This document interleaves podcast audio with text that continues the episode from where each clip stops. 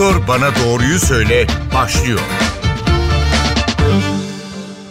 NTV Radyo stüdyolarına hoş geldiniz. Ben Öykü Özdoğan. Doktor Bana Doğruyu Söyle programı ile karşınızdayız. Stres üzerine sohbet edeceğiz. Stresle başa çıkmak için neleri yanlış yapıyoruz, ne zaman terapiye, ne zaman ilaç tedavisine başvurmalıyız?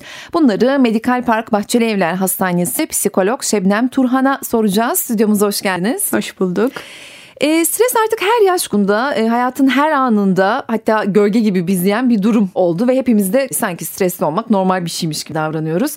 E, stresi doğru tanımlıyor muyuz ya da bizim stres dediğimiz şey stres mi? Gerçekten ben de çok merak ediyorum. Nedir bu stres? Genellikle daha olumsuz bir şey gibi algılanır. Stres böyle baskı, kısıtlanma, engellenme, yani zorluklarla karşılaşma, böyle bitme, tüketme ve eritme boyutunda. Halbuki her zaman öyle değil aslında bakıldığında bir değişim ve uyum sürecine sokan her şey bizim hayatımızda bizim için stres. Yani bu olumlu bir şey de olabilir. Yani örneğin anne olmak çok istediğiniz bir şeyse ve oluyorsanız bu da bir strestir aslında ama olumlu bir şeydir. E, çünkü değişiklik ve uyum ister. E, ama ne bileyim iş yeriyle ilgili bir beklemediğiniz bir terfi, beklemediğiniz bir pozisyonda çalışmaya alınıyor olmanız olumsuz bir stresördür. Ama yine değişikliktir ve yine uyumu ister. Bakıldığında olumsuz bir şey gibi görünse de özünde olumlu yanları da var stresin. Çünkü bizi yaşamaya da iten bir şey. Yani biraz stresleniyoruz, biraz kaygılanıyoruz ki hani hayatta kalabilmek adına ya da mesela işimizi devam ettirebilmek adına değişiklikler de yapıyoruz. Diri de tutuyor aslında değil evet, mi? Evet, tabii ki. Ama e, daha özünde bizim tanımladığımız şu. insan biyolojik, psikolojik ve sosyal bir varlık ve bu üç alandaki herhangi bir değişiklik yaratacak durumla karşılaşma sürecine stres diyoruz biz.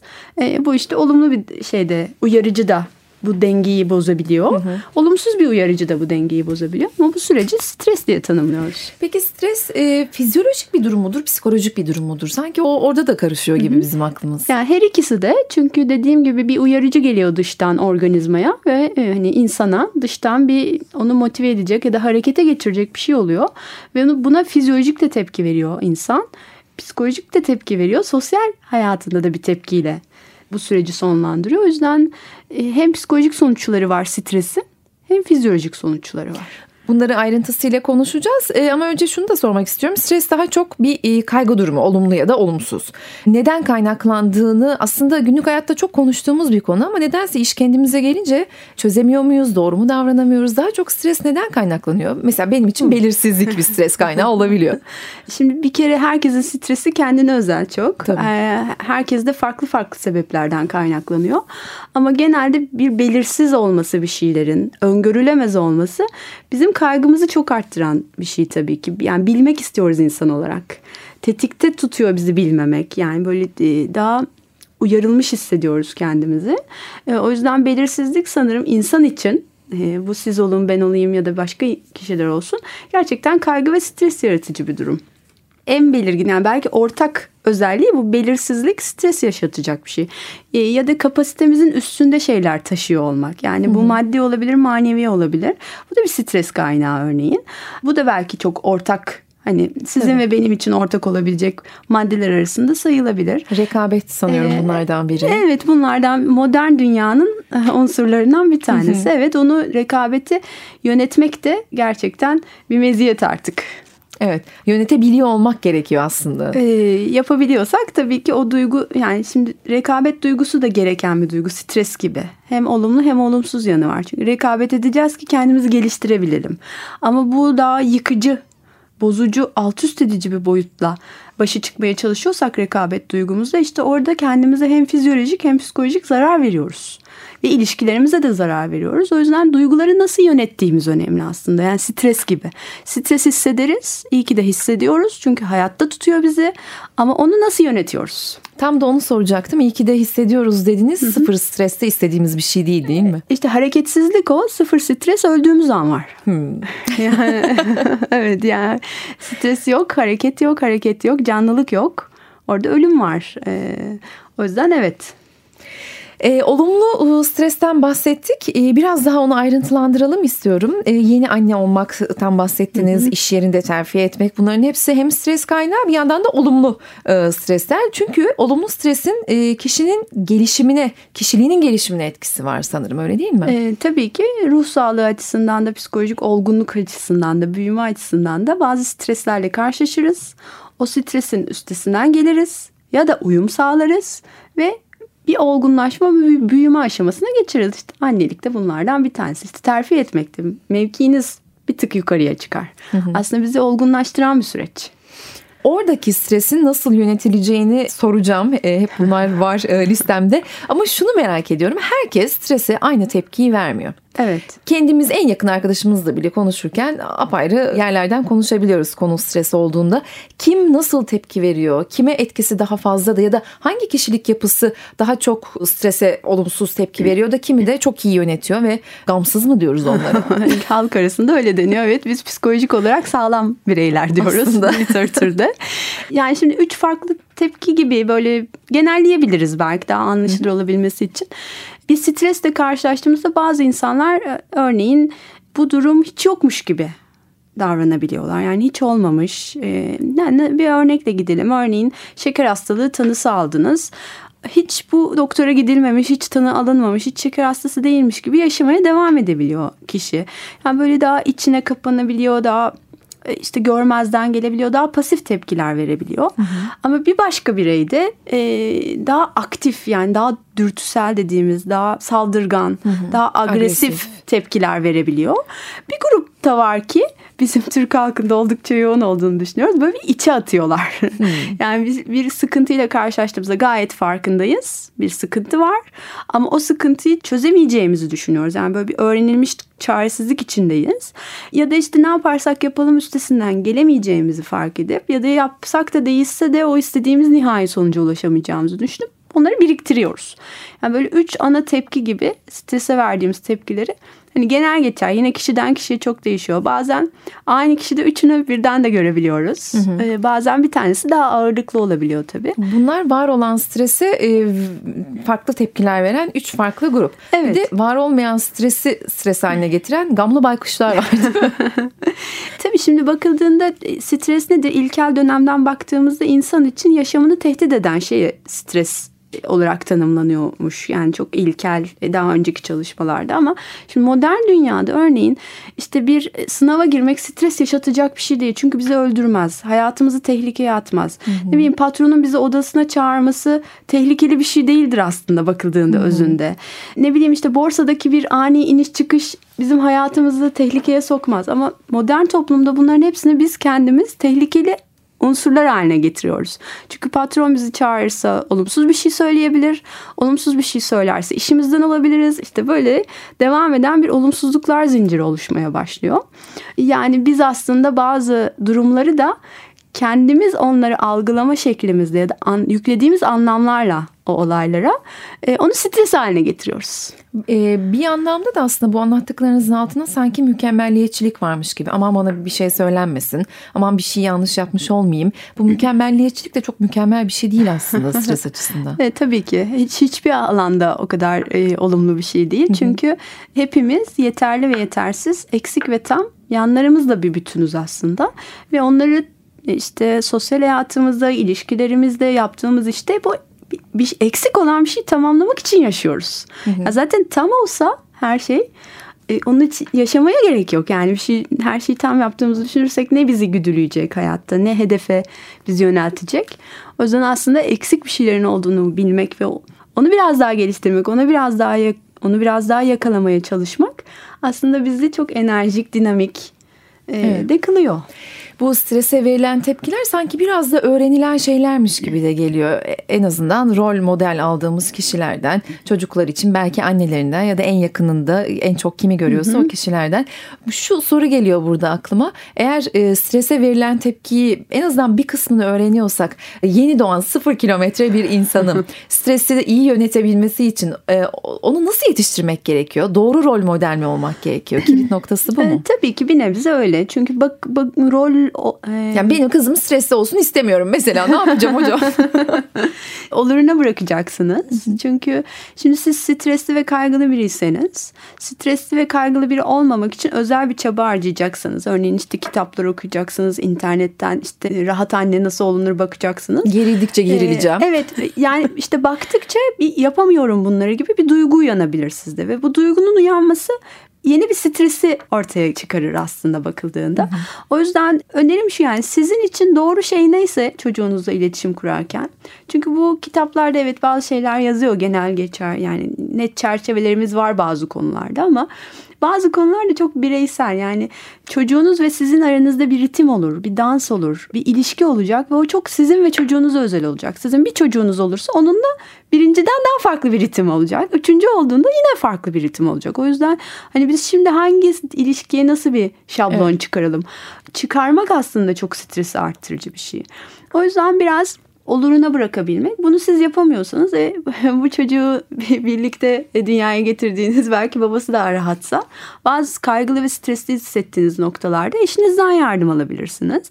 Ne bileyim işte bir konuyla ilgili çok kaygılı endişeli hissediyorsanız yardımcı olamayacağınızı düşünüyorsanız o konuda daha rahat olduğunu düşündüğünüz yakınlarınızdan ona model olmasını ya da pekiştirebilirsiniz. Aa bak bu konuda işte teyzen ne kadar iyi değil mi? Gibi işte Hı-hı. anneannenle bunu konuşabilirsin işte babaannen bu konuda çok iyidir gibi ve belki rol modelleri kendinizden çünkü sadece bizi rol almıyor çocuklar sadece biz model değiliz anne olarak işte başka başka modeller de var oralara yönlendirebilirsiniz ama ben içinizden geldiğince oldukça rahat daha rahat hissedebileceğinizi düşünüyorum. Ee, peki bu stresle karşılaştığımızda ya da stres artınca ne oluyor vücudumuza, metabolizmamıza? Çok geniş. Neler olmuyor ki? Şimdi tabii e, insan stresle karşılaştığında ilk önce bir şok oluyor. Yani bir, ne oluyor gibi bir şey oluyor. Biraz bu sürenin olması da gerekiyor işte bir tamponluyor aslında arkasından gelecek süreçleri. Ve ardından hemen iki şey geliyor aklımıza. E, bir olumsuzlukla karşılaşınca ya savaşırız ya kaçarız. Yani bazen kaçmak iyidir, bazen savaşmak iyidir. Ama her ikisi için de enerjiye ihtiyacımız oluyor. Yani ka- kaçabilmek için de savaşabilmek için de. O yüzden vücut aniden enerji üretecek mekanizmaları çalıştırmaya başlıyor. İşte ne oluyor? Kalp hızımız artıyor ki vücuda daha çok kan pompalanıyor ve daha fazla oksijen üretimi başlıyor. E, göz bebeklerimiz daha çok büyüyor, daha keskin duymaya başlıyoruz. Hormonal sistemimiz daha aktif çalışmaya başlıyor. Hızlı çünkü çok yoğun enerjiye ihtiyacımız var. Ve vücut ısınmaya başlıyor. Isınmaya başladığı için vücut otomatik kendini dengeye alabilmek için terlemeye başlıyor ki soğut, soğusun. E, bunun gibi böyle bir enerji birikimi çıkıyor aslında. Çünkü hmm. o enerjiyi kullanacağız. Ve ilerledikçe ya o stresli duruma uyum sağlıyoruz bu ritmi kullanarak ya da e, o ritimden kaçıyoruz e, stresten. Ama bazen ne kaçabiliyoruz ne savaşabiliyoruz. Çünkü stres devam ediyor, sürüyor, artıyor bazen. İşte öyle durumlarda da vücut sürekli uyarılmış bir halde çalışmaya devam ediyor. İşte hormonlar çalışmaya devam ediyor, kalp hızlı hızlı atmaya devam ediyor, işte terleme olabiliyor. Orada da strese bağlı hastalıklarla karşılaşıyoruz. Evet. Ee, sonunda da ya da tükenmişlik duygusuyla ya da durumuyla karşılaşıyoruz. Son raddede oluyor. Eğer uyum sağlayamazsak yeni olan o stresöre. Stresin belirtileri bu söyledikleriniz aynı zamanda değil mi? Bir nebze bu stresin daha çok yaşama sürecimiz. Belirtileri evet bu anlattıklarımız iyi ki fiziksel belirtileri ama Hı-hı. sadece fiziksel belirtileri yok stresin. Psikolojik belirtileri de var. Örneğin Onlar ne? daha mutsuz hissetmek, isteksiz hissetmek, Bir daha böyle deprese, evet sanıyorum. memnuniyetsiz hissetmek, daha olumsuzları daha fazla görmek, daha alıngan olmak, daha kırılgan olmak gibi daha psikolojik şey belirtileri var. Hı-hı. Sosyal belirtileri var. İşte az önce söylediğimiz gibi daha içe kapanmak, ilişkilerin içinde daha alıngan olmak, hiçbir şeyden memnun olmamak, işe gitmek istememek, sık sık rapor almak örneğin. Ne bileyim evimizin işleriyle çok fazla ilgilenmeyi istememek. Toplantılara daha az katılmak. Örneğin arkadaşlarınız çağırır, davet eder. Oralara daha az katılmak gibi sosyal belirtileri de var stresliyken vücudumuz e, ruhsal, fiziksel veya e, bu, bu şekilde tepkiler veriyor. E, bir yandan da sorunlarla başa çıkma yeteneğimiz azalıyor aslında. Daha sinirli oluyoruz, daha beceriksiz oluyoruz. Bir şekilde davranışlarımızı çok olumsuz etkiliyor. Bu sosyal hayatımızda, iş hayatımızda başka e, ne gibi negatif etkileri olabiliyor ki bunları gördüğümüzde bu kişilerin stresli olduğunu anlayıp aslında bir yandan da ona göre mi bir davranış modeli yaratmak gerekiyor? Özellikle iş ortamı için bu hakikaten önemli bir şey. ya da çocuklar için. Çünkü çocuklarda bu bahsettiğiniz fiziksel belirtileri anlamak da mümkün olamayabilir. Kendini doğru da dile getirmiyor olabilir. Bir, bir anlama, bir ipucu olmalı ki özellikle çocuklara yaklaşmak daha farklı zannediyorum. Şimdi çocuklar mevzu bahis olunca yetişkinler kadar duygu dünyasını yakından tanımadıkları için belli bir yaşa kadar. Tabii ki bizim gibi işte akşam eve gittiğimizde ne bileyim iş arkadaşım beni bugün çok sinirlendirdi demiyor. Diyemiyor. Çünkü oradaki duyguyu tanımıyor. Ee, ya da e, ne bileyim bugün beni arkadaşım hayal kırıklığına uğrattı ondan bunu hiç beklemezdim diyemiyor. Ama bizler bu tür duyguların isimlerini kullanarak kendimizi rahatlatabiliyoruz. Oysa ki çocuklar daha çok bu süreci davranış değişiklikleriyle yaşıyorlar. Yani daha agresif, daha hırçın, daha fazla ağlayan, daha çok huysuzluk çıkaran, ne bileyim işte daha ileri boyutlarda altına çişini kaçıran, kakasını kaçıran, arkadaşlarıyla kavgaya daha meyilli çocuklar haline gelerek bize bir problem ya da çözemedikleri bir durum olduğunun mesajını veriyorlar. O yüzden orada yapılabilecek şey bir kere bunun kaynağını araştırmak bir yetişkin olarak. Yani nasıl bir değişiklik oldu da bu sonuçla karşılaştık.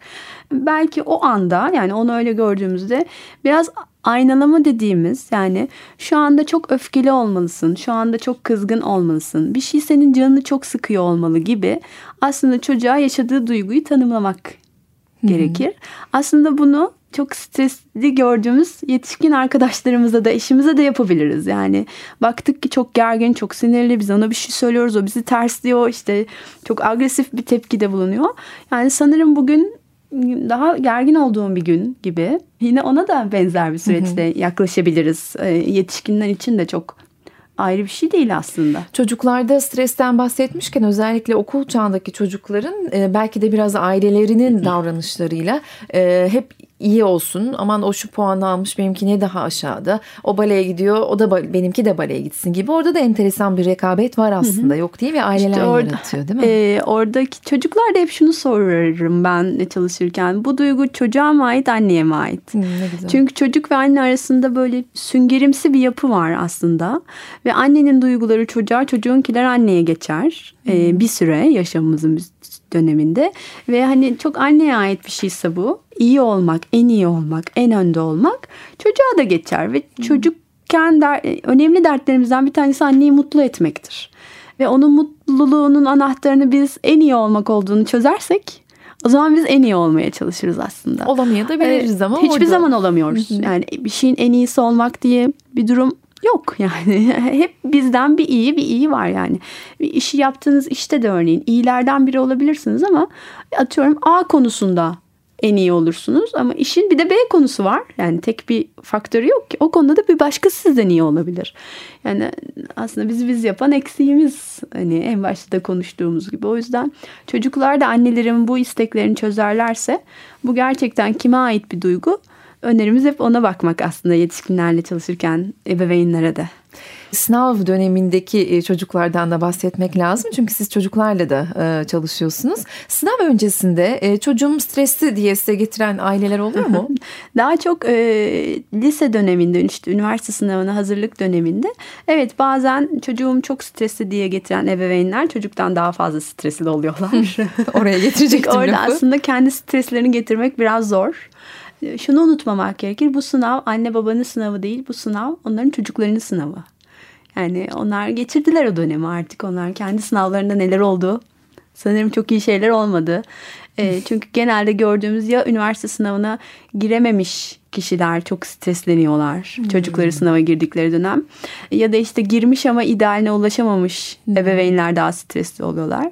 Çünkü genelde izlediğimiz şöyle bir şey. Çocuğunuz hangi yaş dönemindeyse Biz de o yaş dönemindeyiz aslında ve o süreci tekrar yaşıyoruz. O yüzden anne baba olmak ruhsal olarak bazen iyileştirici oluyor. Çünkü o dönemi tekrar yakalayabiliyoruz. O dönemde yaşadıklarımızı tekrar. O yüzden evet öyle getirilen çocuklar oluyor ama bazen de çocuk kendi isteğiyle geliyor. Oh. Ee, evet ben işte ilk sınava girdim. Sınavda işte o kadar heyecanlandım ki soruları yapamadım. Bununla başa çıkmak istiyorum deyip gelen çocuklar da oluyor. Onlara. Yani evet genelde bu 13-14 yaşlarından sonra hmm. bu kadar hani duyguları da tanımlayabildikleri için artık bu şekilde gelenler oluyor. Onlarla da çalışıyoruz. Peki e, bir ara verelim. Sohbetimize devam edeceğiz. Medikal Park Bahçeli Evler Hastanesi'nden psikolog Şebnem Turhan bugünkü konuğumuz. Stres üzerine sohbet ediyoruz. Aranın ardından yeniden yayında olacağız.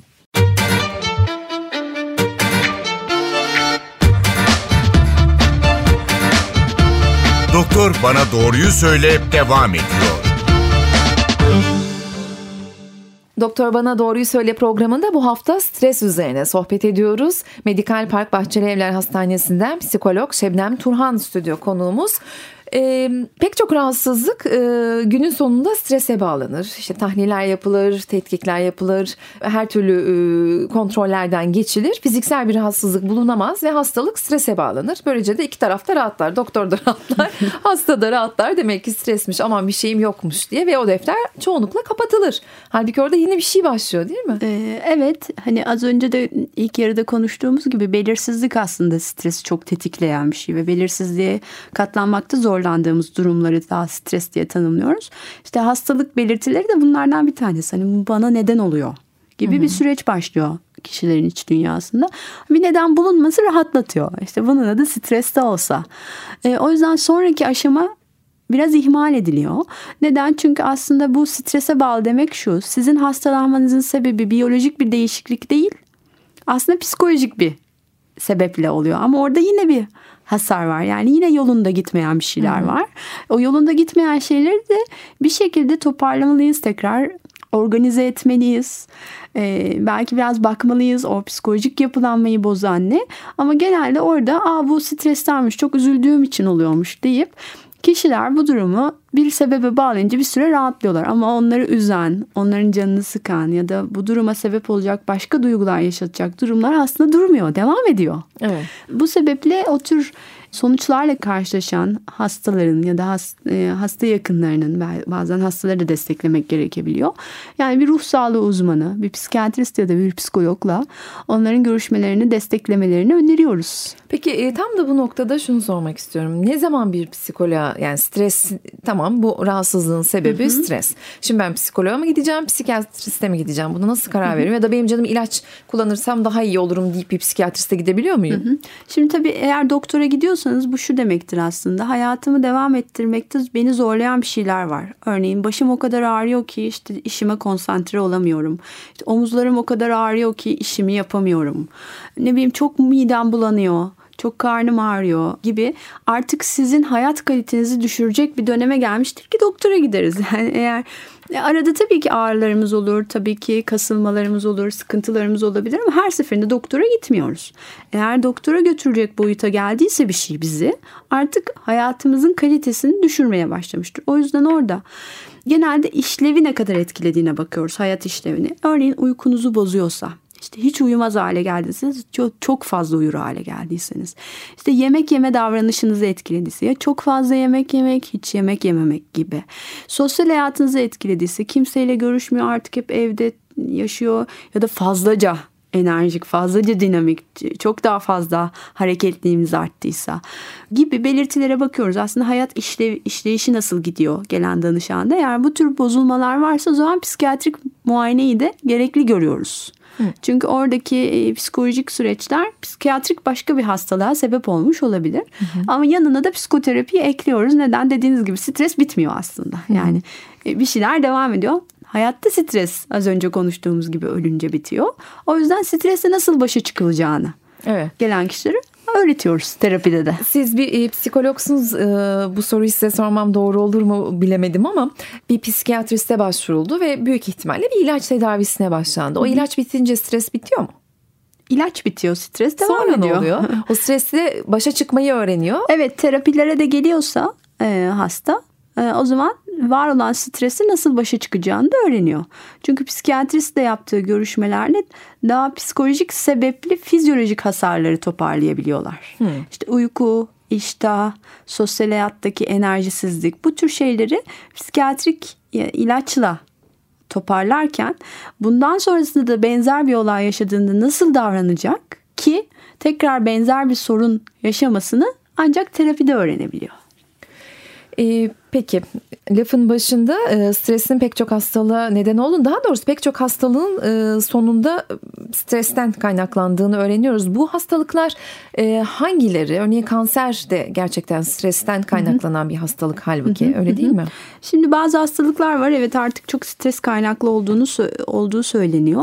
Kanser bunlardan bir tanesi ama daha çok oradaki son zamanlardaki araştırmalar şöyle. Kanserin e, sebebi mi stres yoksa bir genetik yatkınlık hmm. var. Strese maruz kalmak kanserimi ortaya çıkarıyor.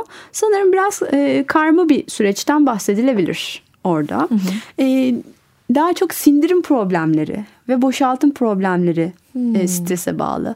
Örneğin reflü, gastrit, huzursuz bağırsak sendromu e, gibi sindirim ve boşaltım sistemine dair rahatsızlıkların stresten kaynaklandığı söyleniyor. Mutlaka işte Türk halkında çok yaygın gastrit, ülser, reflü. Evet. E, çok sık karşılaşıyoruz. E, daha fibromiyalji denilen omuz ve kollardaki ağrı yani acıyla birleşen ağrı bu da daha çok stresten kaynaklı diye tanımlanıyor. Diyabet hani az önce konuştuk stresle karşılaştığımızda hormonal sistemimiz hızlıca çalışmaya başlıyor. Çünkü enerji üretebilmek için ve diyabet de hormonal sisteme ait bir rahatsızlık aslında. Yani aslında bakılınca beden çok e, muhteşem bir şey. Ayrı çalışmıyor ruhla beden. Hı hı. Yani bedeninizde bir değişiklik olunca ruhunuzu, ruhunuzdaki bir değişiklik bedeninize etkiliyor. Ve o ritim bozulduğunda hemen diğeri de ona ayak uydurmak için bir değişikliğe gidiyor bakıldığında. Peki nasıl başa çıkıyoruz biz bu stresle? O kadar yani hepimiz farklı farklı şeyler biliyoruz. Kimi işte bir hobi edinmeye çalışıyor, kimi spor yapıyor. İşte kimi daha çok seyahat ediyor, kimi daha çok kendine dönmeye çalışıyor ki bu bunu bilmeyen için çok zor bir şey. Hı hı. Stresle başa çıkmanın, stresi yönetmenin basit bir formülü var mı? Başlangıçta şunu yapın ama sonrasında kişiye göre değişir diyeceğiniz. yani işte burada şu var söylerken sana illa da bir şey yapmalıyız sanki. Evet aynen öyle. bazen öyle olmaz ama. Öyle mi? Evet bazen öyle olmaz. Hani ben şunu şöyle tanımlıyorum. Hepimizin evinde bir çekmece vardır. O çekmecenin içine faturaları atarız, anahtarlıkları atarız. İşte aa bu lazım olur deriz. İşte e, herhangi bir nesneyi koyarız falan. Sonra bir bakmışızdır ki orası karışmıştır. Böyle karman çorman aradığımızı bulamayız falan. Ve onu aradığımızı bulabilmek için onu ters çevirip bir dağıtmalıyız aslında. Hani ruhumuz da bazen böyle. Yani hemen bir şey yapmak yerine hani bir, bir o karmaşayı dur karmaşaya bakmak, durmak aslında. Yani bunu hep unutuyoruz. Hep hani ne yapalım? Hobi mi yapalım? Spora mı gidelim? İşte bir psikoloğa mı gidelim? İlaç mı içelim? Ya bir şey yapalım ama. Ama bazen öyle değil. Bazen durmak. Tabii ki bu günlerce, aylarca bir duruştan bahsetmiyorum ama durmak çünkü durduğumuz an problem ne onu tanımlayabilmek için bir zamana ihtiyacım. Yani bizim sorunumuz ne? Problem ne? Bunu tanımlamak da mesela aslında. Bazen çünkü problem net bilemeyiz. Dönüp dönüp bakarız. Ne acaba? İşte bu hastalıklar da öyle zaten. E, kişi belirleyebilse e, sebebin ne olduğunu ülser olmayacak, gastrit olmayacak. Çünkü sebep belirlenemiyor, başa çıkılamıyor belirlenemediği için. O yüzden bir şey yapmadan önce e, önerimiz şu ilk önce stresiniz ne? Sizinki farklı, benimki farklı, diğerininki farklı. Bunun ne olduğunu belirlemeliyiz önce. Bunun kaynağı ne? Nereden köken alıyor? Bu kaynağı kurutabilecek ya da bu kaynağı durdurabilecek, onu besleyen diğer şeylerin önüne geçebilecek bir şeyler yapabiliyor muyuz? Ona bakmak. Ama tüm bunları yapabilmek için kendimizi çok iyi tanımalıyız. Evet tam da onu soracaktım. Yani evet. çünkü dışarıdaki bir şeye bir bakın kaynağını bulun, evet, onu evet, değiştirmeye evet. çalışın ama aslında önce de bir içimize de bakmak gerekiyor galiba değil evet, mi? Çünkü işte onu yapabilmek için de durmak gerekiyor. Hı-hı. Yani e, spor yaptığımızda, hobi yaptığımızda bir şey yaptığımızda duramıyoruz. Duramayınca dönüp içimize bakmak için yeterli zamanı çok da fazla bulamıyoruz. Bunu bulamadığımız için hani evet e, şöyle söylüyorum hobi yapmak bize o andaki stresten uzaklaştırır. Biraz daha böyle nefes aldırır. İyi gelir tabii ki hiç yapılmasın değil. Ama niyetimiz asıl kökendeki şeyi bulmak ve tamamen başa çıkmaksa o çok sadece tek başına hobi de bulun, hobi yapmak ya da spor yapmak çok işe yaramaz. Onun dışında başka şeyler de eklemeliyiz. E tabii ki bu çok hani bunu herkes nasıl yapacak? Herkesin kendine bakması ve kendini anlaması tek başımıza mümkün bir şey değil. Bu ancak bir psikologla yapılabilecek bir şey. Yani terapilerin anında yapılabilecek bir şey. Ama bunu herkes de psikoloğa gidemiyor. Ne yapacağız o zaman? Evet tam da onu soracaktım. Bu da bir maliyet sonuçta. Evet hem maliyet hem bazen de ulaşılamayabiliyor. Yani evet, vakit herkes metropollerde ya yaşamıyor ya da ne bileyim farklı uygulamalar sebebiyle psikologlarla karşılaşamıyor.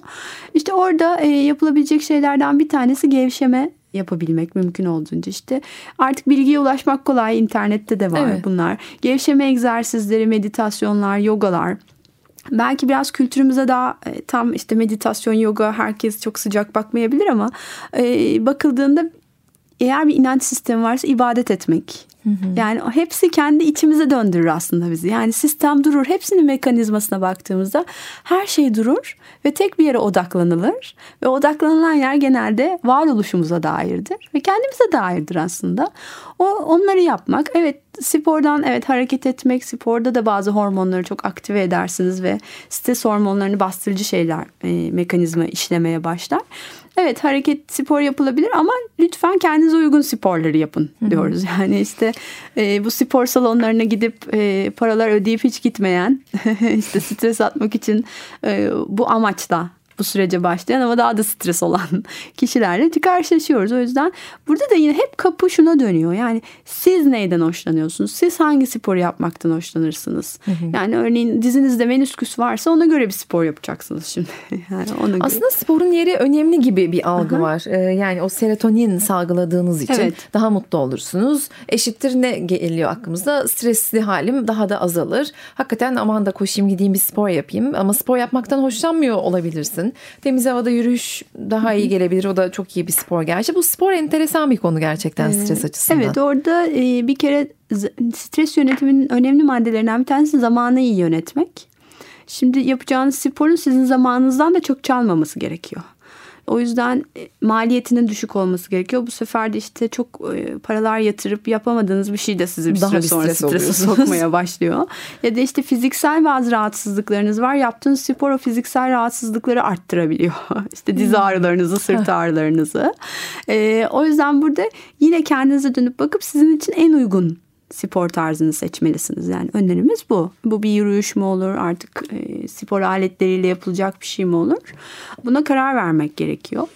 Tabii zamanı da iyi yönetmek gerekiyor. Çok fazla zaman ayırdığımızda da bu bizi olumsuz etkilemeye başlıyor. Onun dışında tabii dengeyi tutturmak çok önemli hayatta. Ee, işte beslenme dengemiz. Dengeli beslenebilmek önemli. Yani beslenmeye e, geleceğim ama bu konudan çıkmadan tamam. bir şey daha sormak istiyorum. Bu bahsettiklerimiz hep sanki stres oluştuktan sonra bunu yönetmek. E, bir de stresin oluşmasını azaltabilir miyiz diye de düşünüyor insan gün içinde. Yani buna bu kadar stres olacak ne var canım elimde değil ama bir yandan da. Bu bahsettiğim şey kişilik yapısı mı yoksa kişilik yapısı bile olsa bu stresi bu kadar çok hayatıma katmamayı becerebilir miydim? Hmm. İşte onun için neyin size nasıl stres yaptığını mekanizmasını az çok tahmin ediyor olmalısınız. Öngörüyor olmalısınız. Yani ben eğer şu şık seçersem bu bana stres yapar diyebilmelisiniz. Orada biraz iç farkındalığınıza ihtiyacınız var önleyebilmek için. Tabii ki bazı kişilik yapıları daha az, stresten daha az etkileniyorlar. Özellikle e, değişime açık kişiler. Hmm. E, işlerin bir şekilde kendi kontrolleri altında tutabileceğine inanan kişiler ve yaptıkları işe kendilerini verebilen, yani biraz adayabilen kişiler daha az stres yaşıyorlar aslında. Yani biraz kişilik yapısıyla da ilgili tabii ki. Ama önemli bir şey daha var. İyi iletişim bilmek de stresi önüne geçen bir şey. Hani ön, önleyebilir bir şey belki. Çünkü bir şeyi ne söylediğinizden çok birine nasıl söylediğiniz aslında onu stres yapıp yapmayacağıyla da çok ilişkili. Hı hı. E, o yüzden orada çok iyi iletişim de bilmeliyiz. Kendimizi çok e, stres yaratmayacak şekilde e, ifade, ifade etmeliyiz. Etmek. E tabi bunun yanı sıra eleştirilere biraz açık olmak e, gerekir. Evet bazı eleştiriler duyulabiliriz. Yani hoşumuza da gitmeyebilir ama o duyduğumuz şey bizi biz yapmaz. Yani onu hani bir süre duymazdan gelebiliriz. Hani evet yani şöyle olabilir. Evet senin bu benimle ilgili yaptığın eleştiriyi duydum. Ama işte benim hedefim şu. Yani hedeften sapmadan kendi isteklerimizi netleştirip oradan da devam edebiliriz. Hedef belirlemek de önemli bir şey. Önemli bir şey tabii ki ama eğer siz işte gebesiniz örneğin işte 8 haftalık e, çocuğunuzun gideceği ilkokulu planlıyorsanız hedefiniz buysa bu strese sokacak bir şey ama evet. e, işte gebelik sürecinizi olumlu geçirebilmek adına bir şeyler planlıyorsanız bu daha olumlu bir şey. Yani neyi planladığımız, ne zamanı planladığımız da önemli. Bazı okullar var biliyorsunuz değil mi? Birkaç aylık gebeyken listesine giriyorsunuz. Olacak iş değil. Yani. Evet oldukça stresli. Peki biraz önce beslenmeden bahsediyordunuz. Lafınızı e, böldüm aslında. Beslenmenin stresin derecesini etkileyebileceğinden bahsedilir. Hepimiz 2-3 bir şey biliyoruz. İşte kafein stresi artırır denilir. İşte meyve sebzeye yeşillikler strese iyi gelir. Bol su iç. Hakikaten böyle var mıdır bir liste? Hı hı. Yani bir bizim için önemli olan dengeli olması işlerin. Yani sizin bedeninizin dengesi neyde duruyorsa hı hı. işte tatlı yediğinizde mi tuzlu yediğinizde mi, ekşi yediğinizde mi? Bazen de ihtiyaç duyuyoruz bunlardan birini yediğimizde daha iyi hissederiz kendimizi, daha yatkınızdır. Önemli olan örneğin çok aşırı tatlı yedik o gün çok ihtiyacımız var o bizi mutlu etti. Ertesi gün bunu dengeleyebilecek bir şey koymak onun yerine. Yani ertesi gün de bunu yapıyorsak, bir sonraki günde bunu yapıyorsak, yani her gün bunu yapıyorsak bu evet stresi arttıracak bir şey. Çünkü dedik ya stres aslında iç dengemizin bozulma süreci. E çok tatlı yemek, çok tuzlu yemek, çok kafein tüketmek aslında hep dengeyi bozucu unsurlar, risk faktörleri. O yüzden biz dengeli beslenmeyi stresle başa çıkmada önemli faktörlerden biri sayıyoruz. Aslında stres için e, önce her şeyde denge diyorsunuz siz özetle. E, evet özetle öyle diyor çalışmalarda. Çalışmalar öyle diyor. evet. Peki e, süremizin sonuna geldik ama şu soruyu da sormadan bitirmeyelim programı. Uyku düzenini stres gerçekten çok bozan bir faktör tamam bu noktada hayat kalitenizi bozmaya başladıysa bir uzmana başvurmalısınız ama başvurmayan veya başvuramayan kişiler olduğunda düşünürsek stresliyken uyuyabilmenin bir formülü var mı? Açıkçası bilmiyorum. Yine kendi kendinizi telkin etmek belki. Yani bildiğimiz şu eğer uyuyamıyorsanız zorlamayın yani illa da uyuyacağım diye. Biraz kendinize zaman verin. Yani bir bakın bakalım neden uyuyamıyorsunuz ya da uykunuzu arttıracak şeyler alabilirsiniz. İşte bitki çayları gibi e, ne bileyim e, uykuya geçmeden öncesinde bir ne sizi uykuya geçiriyorsa bazı bireyleri işte kitap okumak çabuk uykuya geçirir. Bazılarını müzik dinlemek çabuk uykuya geçirir. İşte kendinizde ona çözüm olabileceğini düşündüğünüz şıkları deneyin. Ama bu üç günü geçiyorsa artık ne yaparsanız yapın uyuyamıyorsanız mutlaka bir uzmana başvurun. Peki. Teşekkür ediyoruz yayınımıza katıldığınız için. Rica ederim. Ben teşekkür ederim. Medikal Park Bahçeli Evler Hastanesi'nden psikolog Şebnem Turhan'dı bugünkü konuğumuz. Stres üzerine sohbet ettik. Stresle başa çıkmanın yollarını sorduk kendisine. Önümüzdeki hafta bir başka konuyla ve konukla karşınızda olacağız. Ben Öykü Özdoğan. Hoşçakalın.